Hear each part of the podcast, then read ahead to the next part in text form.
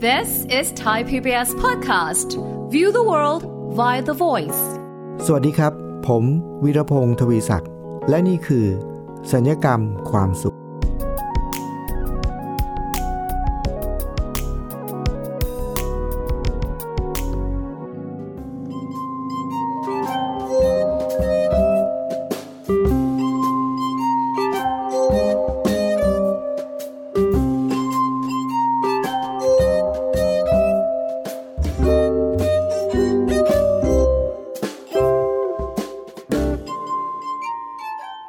วัสดีครับคุณผู้ฟังเมื่อเร็วๆนี้ผมก็ไปซื้อโต๊ะทำงานมาตัวหนึ่งนะครับ เป็นโต๊ะที่เอาไว้เขียนหนังสือทำงานอะไรต่ออะไรด้วยเนี่ยคราวนี้โต๊ะตัวนี้นะครับก็เป็นโต๊ะที่เป็นไม้แต่ว่ามันจะมีด้านบนนี้นะครับ ของพื้นโต๊ะเนี่ยก็จะมีกระจกปูอยู่แผ่นหนึ่งนะครับ เป็นกระจกแผ่นที่มีขนาดเท่ากับพื้นที่หน้าโต๊ะนะครับ พอเราเอามาใช้เสร็จปุ๊บเนี่ยซื้อมายังไม่ทันไรเลยนะครับ ผมก็มีเอ่อเป็นโคมไฟชนิดหนึ่งนะฮะที่จะเอามาเสริมใช้ แต่ว่าเป็นโคมไฟแบบที่เขามีที่หนีบนะครับ ไม่ได้วางไว้เฉยๆแต่หนีบไว้กับโต๊ะนะครับ คุณผังครับ ซื้อโต๊ะมาใหม่ มีกระจกปูอย่างเรียบร้อยสะอาดพอติดโคมไฟเข้าไปครับ เอาที่หนีบโคมไฟหนีบปุ๊บผลที่ได้คืออะไรรู้ไหมครับ กระจกแตกครับ คุณผู้ฟังครับ ซื้อมาปุ๊บใหม่ๆเลยครับ หนีบเข้าไปปุ๊บ โคมไฟมันต้องหนีบแรงนะครับ หนีบกระจกกระจกแตกเลยครับพอกระจกแตกเนี่ยครับ สิ่งที่เกิดขึ้นคือผมก็มันแตกที่ตรงปลายปลายมุมมุมๆนะครับ ผมก็แก้ปัญหาด้วยการไปเอาที่ตัดกระจกมานะครับ ตัดบริเวณที่มันแตกนี่ออกปุ๊บยาวเลยนะครับ ยาวเสร็จปุ๊บเนี่ยกระจกที่เราจะใช้เนี่ยขนาดมันก็จะเล็กลงกว่าโต๊ะที่หน่อย แต่ผมก็คิดว่าก็ไม่เป็นไรนะครับ เพราะว่าก็ไม่อยากให้กระจกมันแตกอยู่อย่างนั้นนะครับ ก็พอตัดตัดไปเสร็จปุ๊บ เอามาใส่ใหม่ หายไปนิดนึง เหมือนเดิมครับ ก็เอามาใช้คันนี้ระมัดระวังแล้วครับว่าเวลาที่เราจะไขไอ้ที่หนีบโคมไฟที่หนีบกับโต๊ะเนี่ยต้องอย่าไขแรงเกินไป ว่าไขแรงเกินไปเดี๋ยวกระจกแตกอีกครับ ก็ใช้ไปสักระยะหนึ่งครับคุณผู้ฟัง นี่ก็ไม่ได้ไขแรงแล้วนะครับ ไขแบบประมาณประมาณหนึ่งนะครับ ใช้ไปสักระยะหนึ่งก็สังเกตเห็นว่าอ้าวกระจกแตกอีกแล้วครับคุณผู้ฟัง คือ อ้ตัวโคมไฟอันนี้เนี่ยนะครับ ถึงแม้ว่าเราจะไขไม่แรงเนี่ย แต่ว่ามันก็ยังหนีบกระจกบริเวณนั้นอยู่ดี แล้วก็แตกเหมือนเดิมเลยนะครับ แตกเป็นแบบตรงปลายเป็นสามเหลี่ยมหน่อยๆนะครับ ที่มีพื้นที่ประมาณสักสองตารางนิ้วเนี่ยนะครับ แตกเฉียงเฉียงๆไปเหมือนเดิม แต่รอบนี้ผมก็คิดว่าผมก็ไม่เอาไปตัดละนะเพราะถ้าตัดอีกนะ กระจกก็จะเล็กลงไปอีกนะครับ ก็เลย ใช้มันทั้งที่มันมุมแตกๆอยู่อย่างนั้นแหละครับ แต่ว่ามีอยู่วันหนึ่งก็มีเพื่อนมาเห็นก็บอกว่า เอ้ากระจกแตกแบบนี้เนี่ย มัน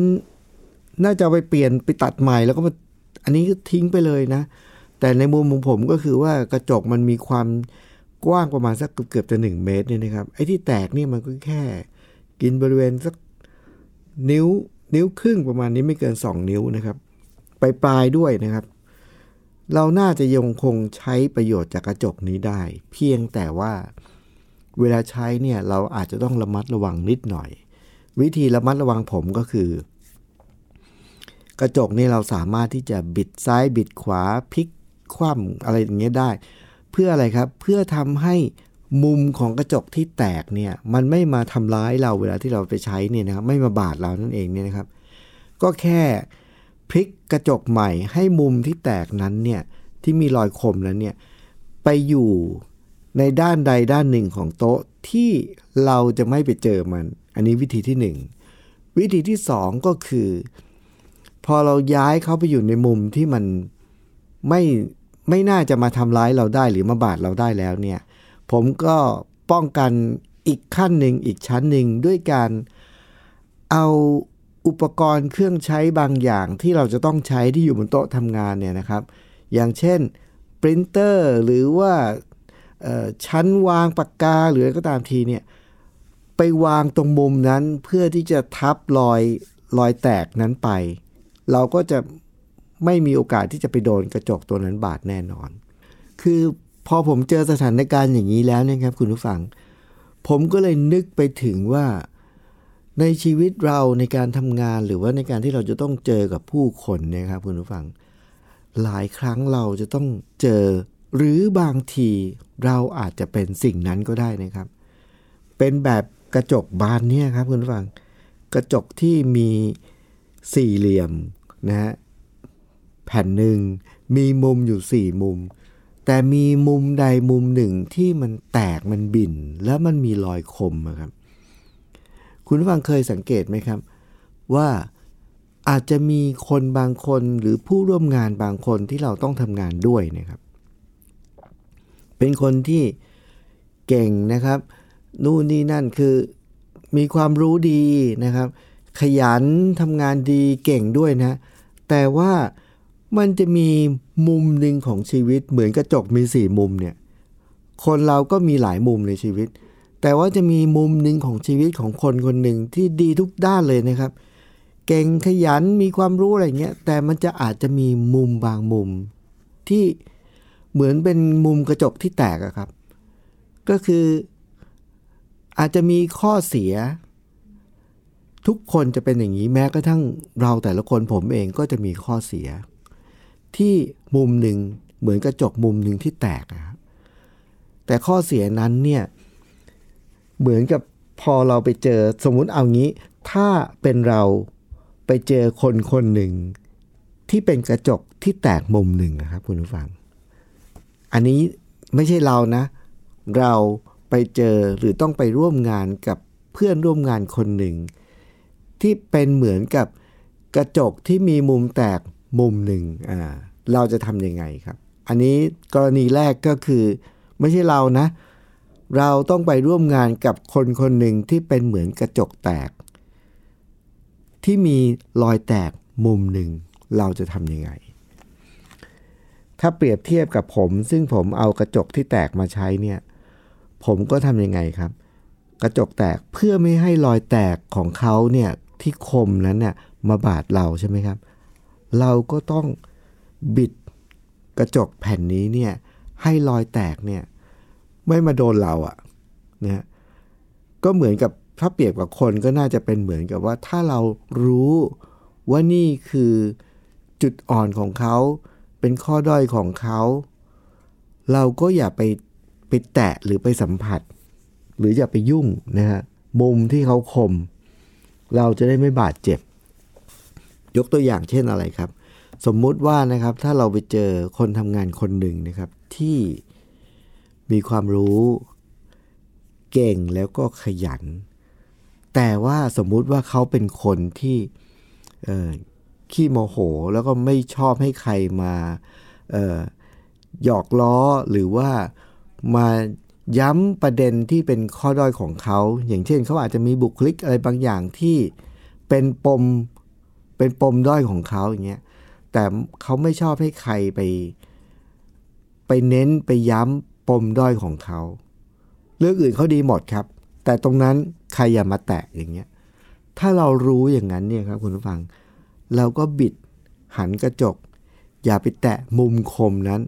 ถ้าไปแตะเมื่อไหร่ เราก็จะโดนบาดอย่างเงี้ยถ้าเรารู้ใช่ไหมครับ หรือถ้าไม่ใช่เรื่องเกี่ยวกับความเก่ง ไม่ใช่เรื่องเกี่ยวกับทักษะ ไม่ใช่เรื่องเกี่ยวกับความขยัน ผมเคยมีมันให้ผมนึกถึงสมัยก่อนเนี่ยครับคุณผู้ฟัง ผมมีเพื่อนอยู่คนหนึ่งนะครับ ที่เขาเรียนมาด้วยกันนี่แหละ แล้วก็น่าแปลกดีก็คือว่า เวลาที่เราเรียนแล้วเวลาที่เราจะสอบเนี่ยครับ วิชาไหนที่เขาไม่เข้าใจเนี่ยนะครับเขาจะมาขอให้ผมเนี่ยช่วยติวช่วยอธิบายเขานะฮะอาจจะเป็นวิชาภาษาอังกฤษ วิชาภาษาฝรั่งเศส สมัยก่อนผมเรียนภาษาฝรั่งเศสเนี่ยเขาก็จะมี คำถามมาให้ช่วยติวเราก็จะติวจะสอนเขาเงี้ยทุกครั้งเป็นเพื่อนที่คบกันมาตั้งแต่เด็ก ๆ ด้วยนะครับ ก็นับว่าสนิทกันประมาณนึงเนี่ยแต่ว่าเราก็จะสังเกตเห็นว่าหลายครั้งเนี่ยเขาเนี่ยกลับกลายเป็นคนที่ไปพูดกับคนอื่น เหมือนกับถึงเราอะในแง่ที่ไม่ดีนะคล้ายๆเหมือนกับอิจฉานั่นเองเนี่ย ไปฟ้องผู้ใหญ่ไปฟ้องคุณครูอะไรเงี้ยนะในแง่ที่เราไม่ดี เราก็สงสัยว่าเอ๊ะเกิดอะไรขึ้นก็สังเกตนะสังเกตแล้วผมก็ไปคุยกับคุณครูเนี่ย ก็คุยกับคุณครู คุณครูก็บอกคล้ายๆ เหมือนกับครูก็จะมาเตือนเรานะว่าอย่างงี้อย่างนี้อย่างเงี้ยผมก็เลยถามคุณครูตรงๆว่า คุณครูบอกได้ไหมครับว่าเป็นใครที่พูดถึงแบบนั้น ครูก็บอก อุ้ยบอกไม่ได้ ถ้าบอกแล้วเดี๋ยวกลายเป็นว่าเดี๋ยวเราจะ ไปมีปฏิกิริยากับเพื่อนคนนั้นอะไรอย่างเงี้ยนะผมก็บอกคุณครูไปบอกว่า ไม่เป็นไรครับคุณครูไม่ต้องกังวล ผมจะไม่มีปฏิกิริยาอย่างนั้นแน่นอน เพราะผมมีความเชื่อว่า ถ้าผมรู้ว่าเพื่อนคนที่พูดแบบนั้นเป็นใครนะ ผมจะรู้ว่าสาเหตุคืออะไร ที่มาคืออะไร แล้วผมจะได้สามารถช่วยคุณครูเนี่ยหาทางแก้ที่ต้นเหตุได้ ผมก็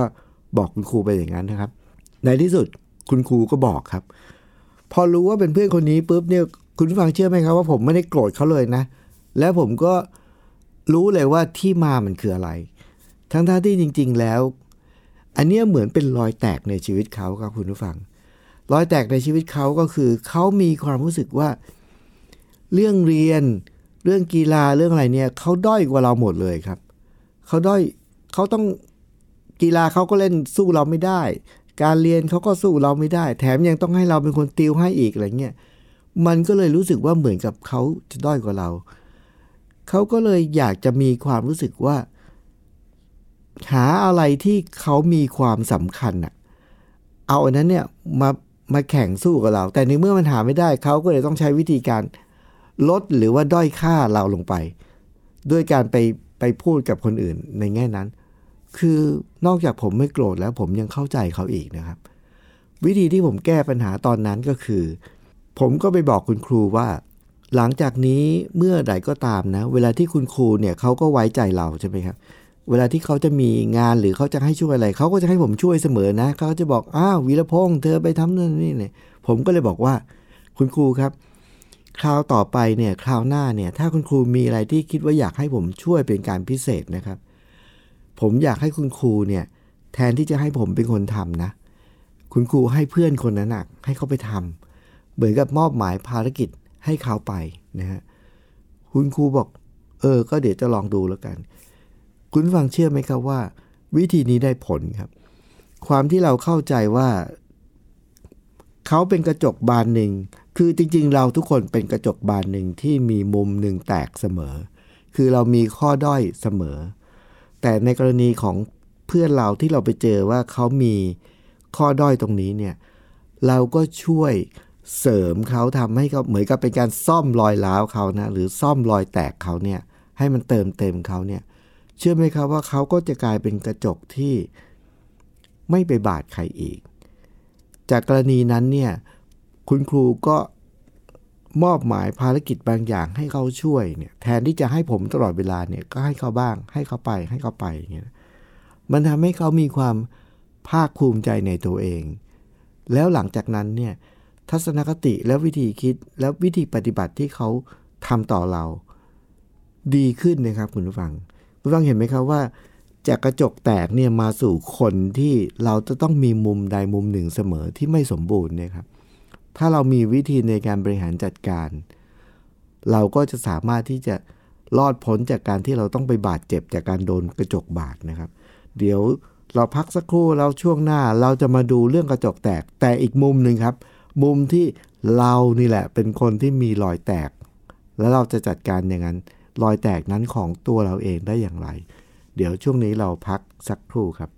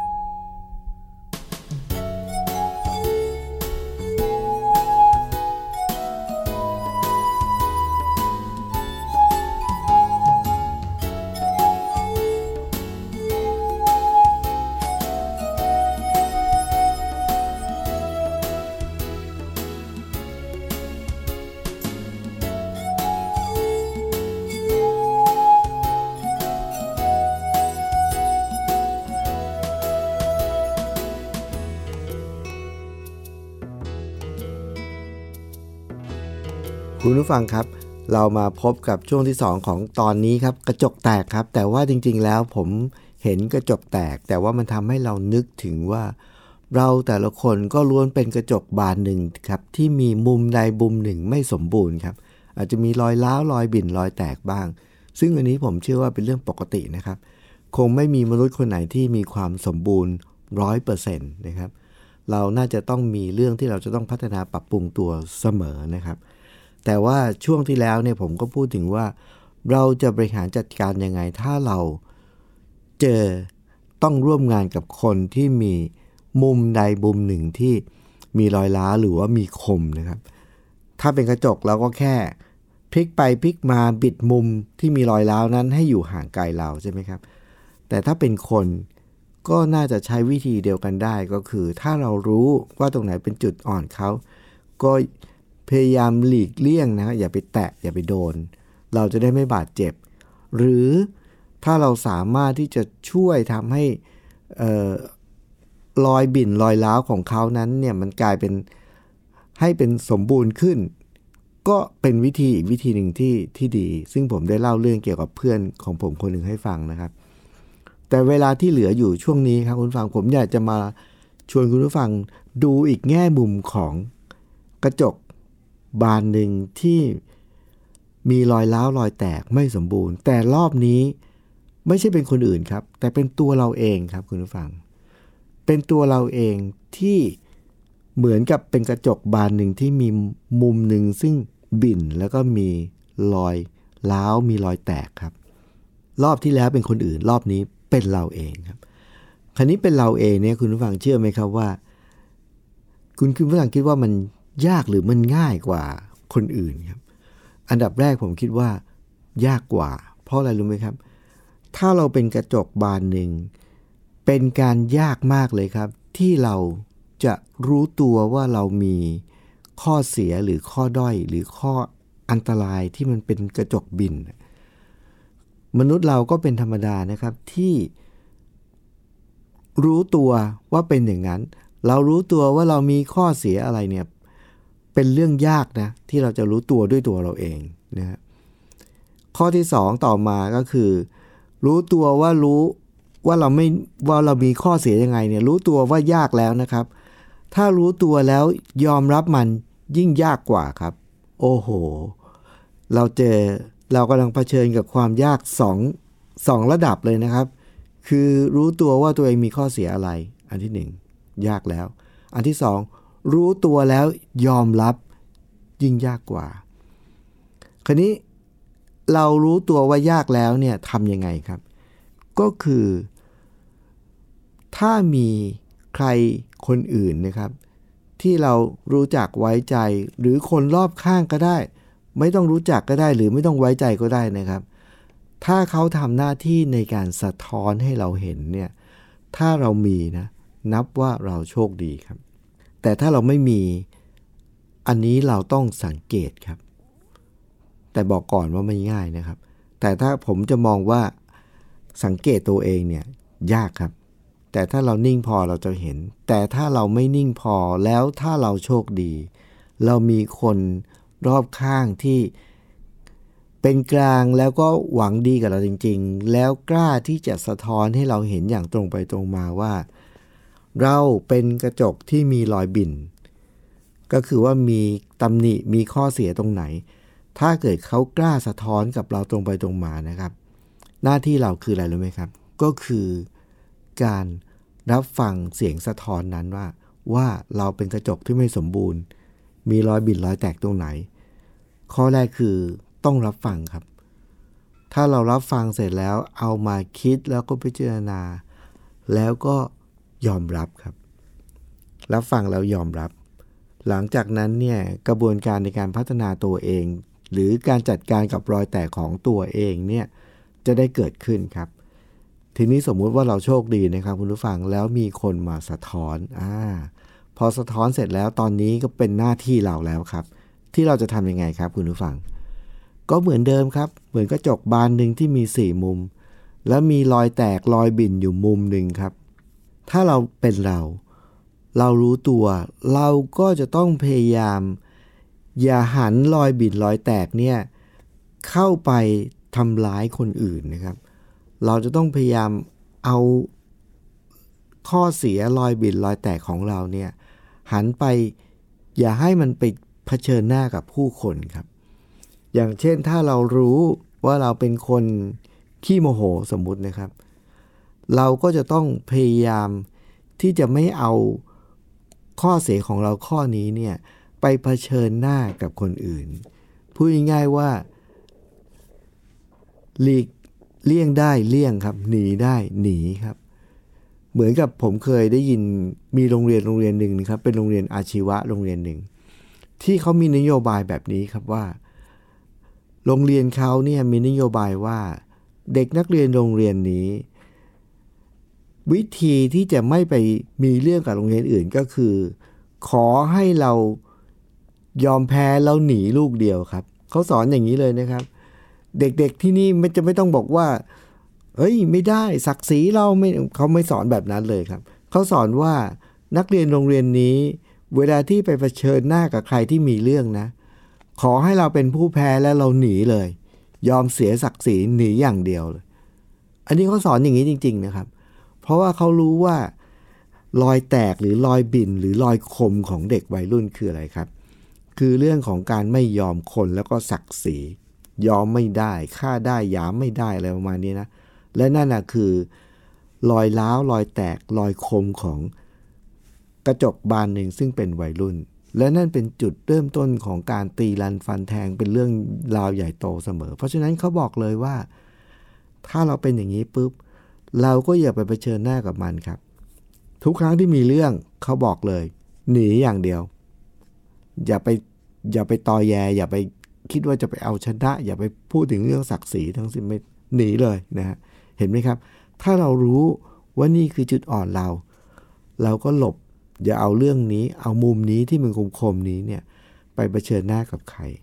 ข้อต่อมาครับคุณผู้ฟัง มนุษย์ที่มีรอยแตกเนี่ยมันไม่เหมือนกระจกตรงไหนรู้ไหมครับ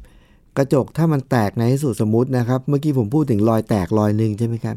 คุณฟังลองนึกดูว่าถ้าเป็นกระจก มันไม่ใช่แตกมุมเดียวครับ มันแตกสี่มุมอะ่ะคือโอ้โหตำหนิเพียบรอยแตกเพียบคมรอบตัวไปหมดเนี่ย ถ้าเป็นกระจกเขาจะทำยังไงรู้ไหมครับ ถ้าเป็นกระจก เขาจะโยนทิ้งอะ แต่คุณผู้ฟังลองนึกถึงว่าถ้ามีบริษัทสักบริษัทหนึ่งนะครับ แล้วมีพนักงานสักคนหนึ่งที่โคมรอบตัวครับรอยแตกรอบตัวไปหมดเนี่ย ถ้าเป็นคนมันไม่ใช่กระจกนะครับ เราไม่สามารถบอกได้ว่าเขาโยนทิ้งไม่ได้ครับ มันจะต้องมีวิธีในการหาทางที่จะทำให้เขาเนี่ยไม่ไปบาดคนอื่นนะครับ หรือว่าใช้เขา ทำในสิ่งที่เหมาะสมยกตัวอย่างเช่นนะครับ เคยมีบริษัทบริษัทหนึ่งบอกว่า เขามีพนักงานคนหนึ่งเนี่ย ก็อารมณ์ก็ไม่ดีทักษะก็ไม่มีคือพูดง่ายว่ารอยแตกรอบตัวครับ วิธีที่บริษัทนั้นใช้ก็คือว่าถ้าเป็นอย่างนี้ ไล่ออกอย่างเดียวก็ไม่ได้ เขาก็เลยต้องพยายามบริหารจัดการให้ คนคนนี้ทำงานในตำแหน่งหรือมีบทบาทหน้าที่อะไรก็ได้ ที่ไม่ต้องเจอผู้คนนะครับ ก็จะได้ไม่ไปทำให้ใครบาดเจ็บล้มตายแค่นั้นเองนะครับ เพราะฉะนั้นคุณผู้ฟังครับพอดแคสต์ตอนนี้เนี่ยจุดเริ่มต้นมาจากกระจกที่แตกบนโต๊ะทำงานของผมนะที่แตกมุมหนึ่ง เราต้องพยายามยังคงหาประโยชน์จากเขาให้ได้ แล้วก็